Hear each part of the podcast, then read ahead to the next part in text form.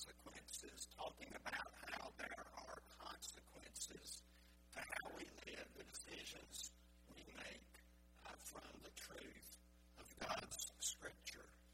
Uh, we have been uh, camped out several weeks in Romans 12, the first two verses.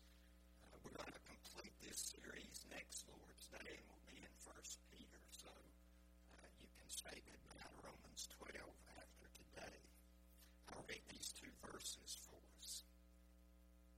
This is where Paul I appeal to you, therefore, brothers, by the mercies of God, to present your bodies as a living sacrifice, holy and acceptable to God, which is your spiritual worship.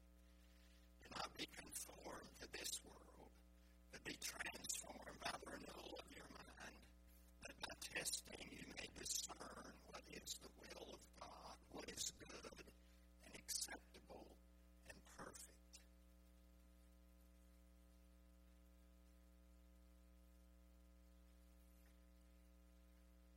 If you should ever be in our home and be in the living room, and if you're particularly observant, you might notice a rock, a small, smooth rock about this large in diameter over on a mahogany side table.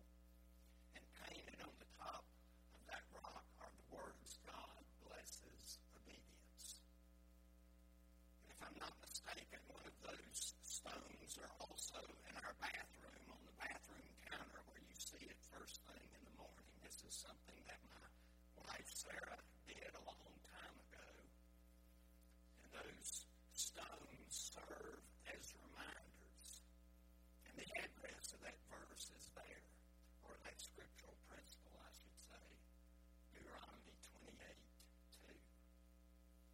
Now, in case you haven't read Deuteronomy 28 in a while, that is a, a passage that some scholars refer to as the second address of Moses, where he outlines a series of blessings if the children of Israel obey God, and a series of curses if they choose not to obey. And this is where he says, All these blessings shall come upon you and overtake you if you obey the voice of the Lord your God. And of course, by obeying the voice of the Lord, he means if you heed the law that God has given you, the written will of God. If you obey God's will, you will be blessed. And if we had the time today, you know, each one of you, those of you who've been obedient to God in your lives, you could stand up and give testimony to the truth of this principle. But we don't have time, you know, for a hundred or a hundred and fifty testimonies. So let me give you one uh, brief one from my life. Back in the late 80s and early 90s, I was pastoring a church in Gastonia. And in late 93, uh, a pulpit committee from the Doraville Presbyterian Church in Greater Atlanta contacted us. And Sarah and I both said to one another, we had no desire whatsoever to go to Atlanta, but we'd simply meet with that committee to go through the process. You know, you don't know what God's wanting you to do unless you're willing to listen. And so we decided to go through that process and especially just to have the experience of meeting with a pulpit committee from a larger church. In fact, we were so sure that we would not be interested that when we met with them for the first time, it was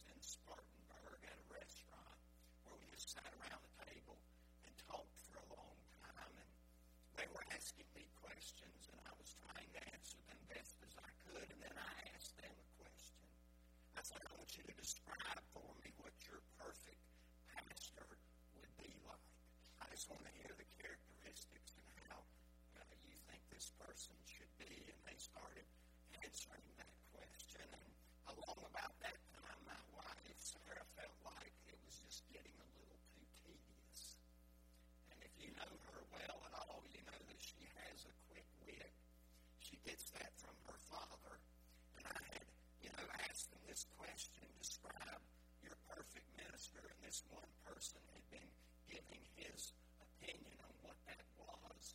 And right at the end of his comments, she tacked on in a minister with a perfect wife who can do no wrong. I mean, her thinking was, you know, we're never going to talk to these people again. I'll just throw something out there. And the chairman of the pulpit committee said, exactly. Do you know where we can find one?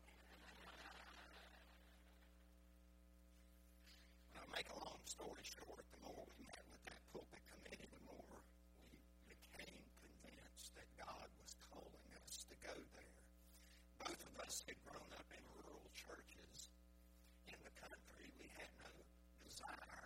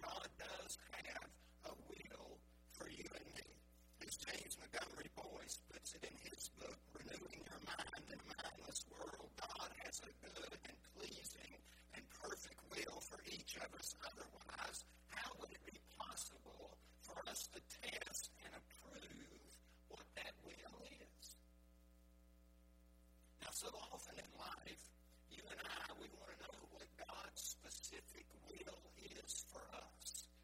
You know, we're young and we think, um, you know, what undergraduate school should I attend, or or what vocation should I choose, or what person should I marry, or should I not get married at all? There are loads of questions we have for God, and I have a sermon that I've preached here uh, to you uh, on how to determine God's will for your life. It involves a lot of prayer. It involves being open to the Holy Spirit. It involves God's Scripture. It involves godly counsel. It involves circumstances. Those are the major contributing factors to determining God's specific will for your life. But that's not really what Paul is talking about here in Romans 12.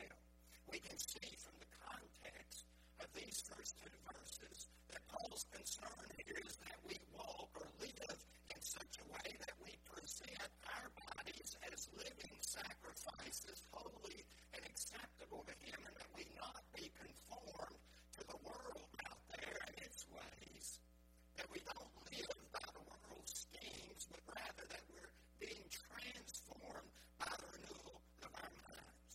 It's this sort of mindset, if you will, that we're to follow and prove or test that it is good. Since this is part of God's Word, surely the Holy Spirit is interceding on our behalf for us to accomplish just this. Do not be conformed to the world, but to be transformed by the renewal of our minds according to God's will. And just as an aside, you know, we intercede for ourselves every time we pray the Lord's Prayer and say, Thy will be done on earth as it is in heaven, because you and I are on earth, aren't we?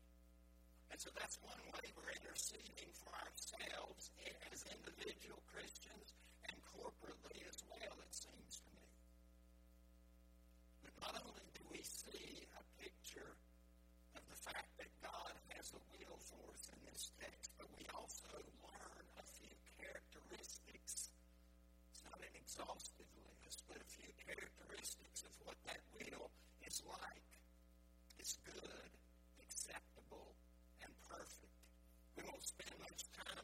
Three words because I should have to convince you of the truth of this, but in case you wonder, we know God's will is good because that's what His Word tells us. It tells us His, His will is good in so many different ways. But one way is to look at Psalm 119, you know, a psalm that's totally about God's written Word. And that's what His will is for you and me. And in Psalm 119, the psalmist says, I have no understanding when all my teachers, for your testimonies are my meditation. So God's will is good because of the knowledge it gives. God's will is also good because it brings so much guidance to our lives. In that same psalm, we read, Your word is a lamp unto my feet and a light unto my path. How sweet are your words to my taste, sweeter than honey to my mouth. As we mentioned in the introduction, God's will is good because it brings blessings to our lives as we follow it. So not only is God's will good, but it's acceptable or pleasing, as some translations have it, and this means pleasing uh, to you and me. If we live as Paul directs us here in Romans 12, it's going to be pleasing in the sense that we know that we've given ourselves over to the service of God's kingdom, that we haven't wasted our time on earth. Instead, we'll know the satisfaction of having lived lives that have been given over to God. And you know, this helps so much when it's time for us to die, when it's time for us to leave this life. You know, it's like when we have our children in the home with us, one of the things we're always supposed to be doing is preparing them for the day they're no longer in our home. It's the same way in life. You and I are to be preparing ourselves for that day when God calls us home. And one of the ways we do that is to live His will. I have seen a lot of Christian saints die. And they die peacefully because they know whose they are. And you just see it over and over again. God's will is acceptable or pleasing. And that's one way we realize that when we come to the end of our lives and we're ready to go, ready to be absent from the body and with the Lord. We can also see here that God's will is perfect. Now, Webster's dictionary defines perfect as complete in all respects. And that's the basic meaning here.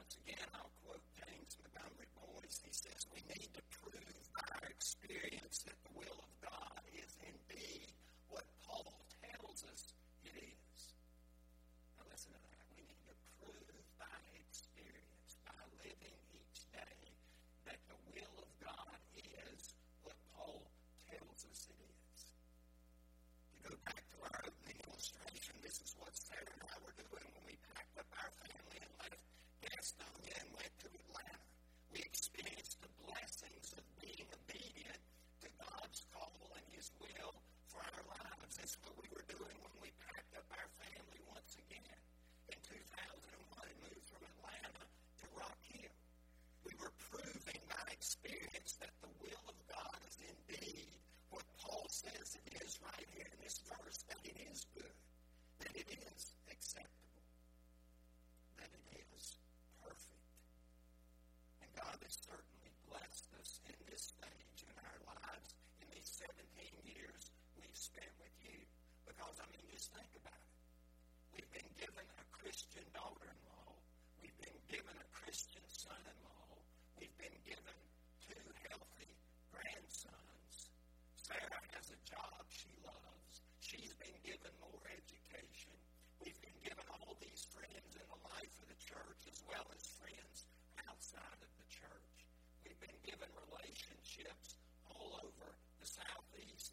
as churches we serve, and on and on we could go. But make sure you don't misunderstand what I'm saying. That doesn't mean that our lives will be perfect and that there'll be no struggles as we're proving the will of God, what is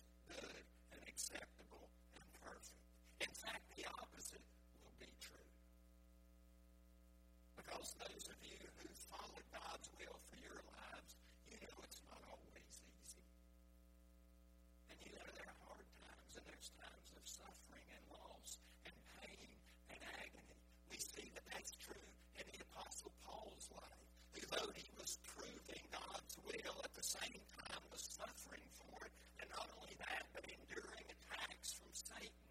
He talks about that in 2 Corinthians 12, where he tells us about this thorn in the flesh from Satan. He says there in the midst of all of that that he heard from Jesus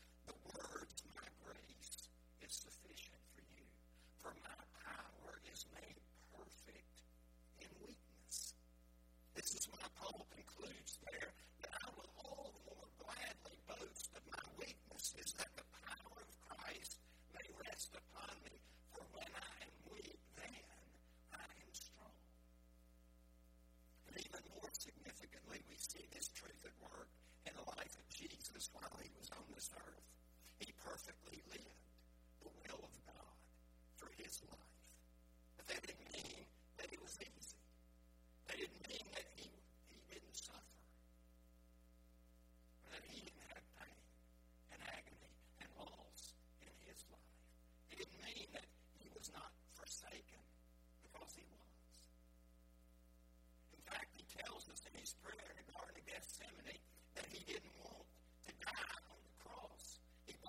says, Father, if it's your will, remove this cup from me, this cup of suffering.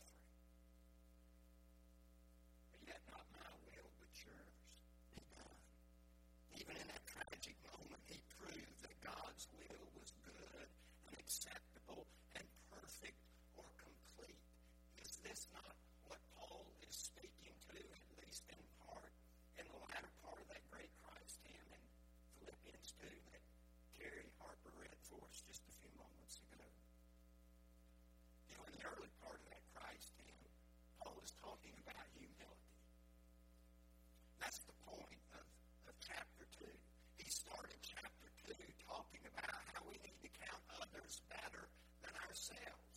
If we're going count others better than ourselves, that means we're humble. And so he wants an illustration to show what humility really is. And that's when he starts to talk about Jesus Christ, who, though he was equal with the Father, did not count that equality with a, thing to be grasped, but emptied himself, taking the form of a servant.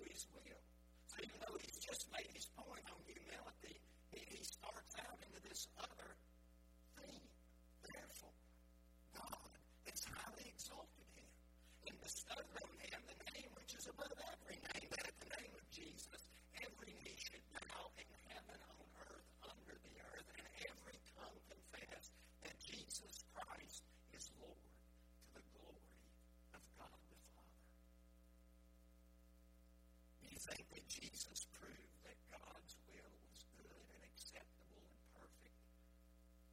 I believe he did. And you and I can do the same.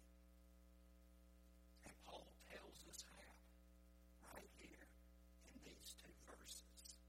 Present your bodies as a living sacrifice.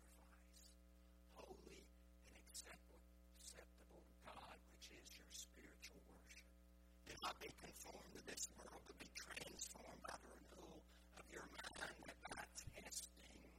You may discern what is the will of God, what is good